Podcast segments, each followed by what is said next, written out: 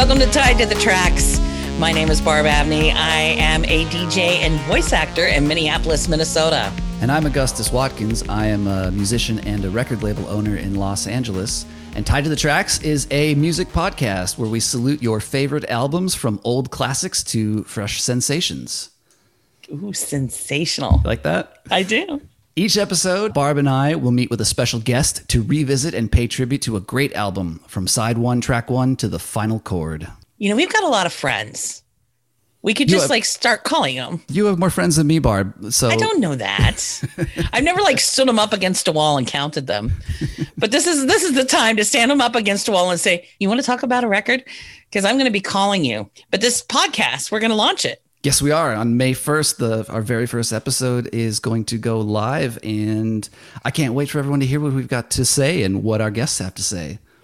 Can we talk about our our first one just a little, just a, a peek? The first episode was with Prince researcher Andrea Swensson. The, the here, here's the hint: the artist's name starts with P and ends with rinse. And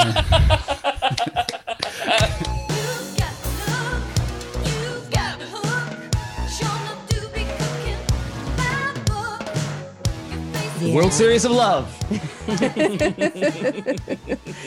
Yeah, I've heard some great stories about Prince's appreciation for Sheena Easton, who hmm. I think the thing that they both had in common was that they were able to go into the studio and do one take and have it be perfect.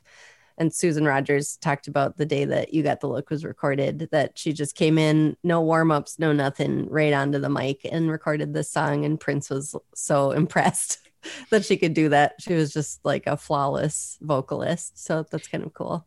So was the timeline this? Was the timeline my baby takes the morning train? You got the look. Sure enough, do be cooking in my book hmm. to my sugar walls. Is that the the trip that we went with Sheena Easton? Like she was everybody's little good girl, and then she hung around with Prince a little bit, you know, and then suddenly she's like talking about you know laying it right open for you folks like Getting to ramming. yeah where you come from, my sugar walls. My sugar It's like um, there's a, a song on the super deluxe edition from the vault that Prince wrote for Joni Mitchell, and he would just crank that dial all the way to the extreme. And she heard this song that he wrote for her and was like, "No, this is not for me." It's literally called "Emotional Pump." Oh. oh and Joni Wow. rejected that. It's like, let's just see if I can make this woman sing this song. Wow. I love her to death.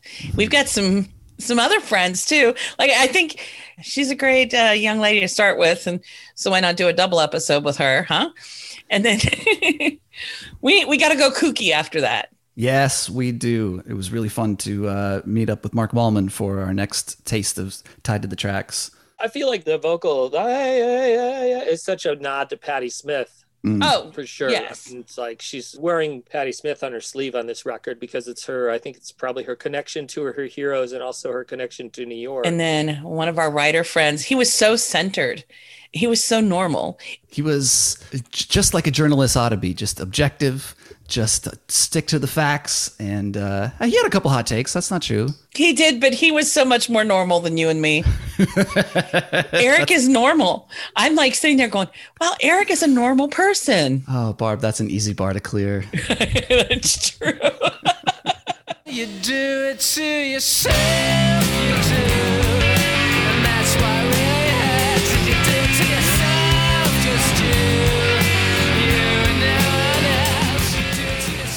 So I bought it on CD, and I think it took me maybe a listen and a half before I headed down to Let It Be and paid the import vinyl price. Wow. It's impressive because, I mean, it hooked me right away. Like there's no, there was no getting into the album. It just it had its hooks in me right away, and yeah, I was I was right there, and and it was it sounded like a completely different band. It's the Tied to the Tracks podcast. For the past five and a half years, people have been saying, Oh my God, Barb, you need to get a podcast. You need to get a podcast. And I've been on podcasts, but never had a podcast. And then when you said, Hey, does anybody want to do a podcast where we just talk about albums? And I'm like, Yeah, Yeah. I'm totally in.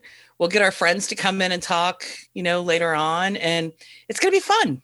For the past five and a half years, people have been telling me you need to get a therapist, and but I, I so I picked you.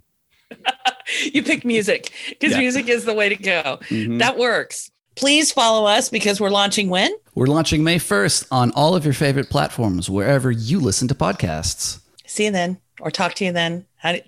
T T Y T T T Y T. T T T T P T T Y T P Y T. I don't know. We'll talk to you on May Day.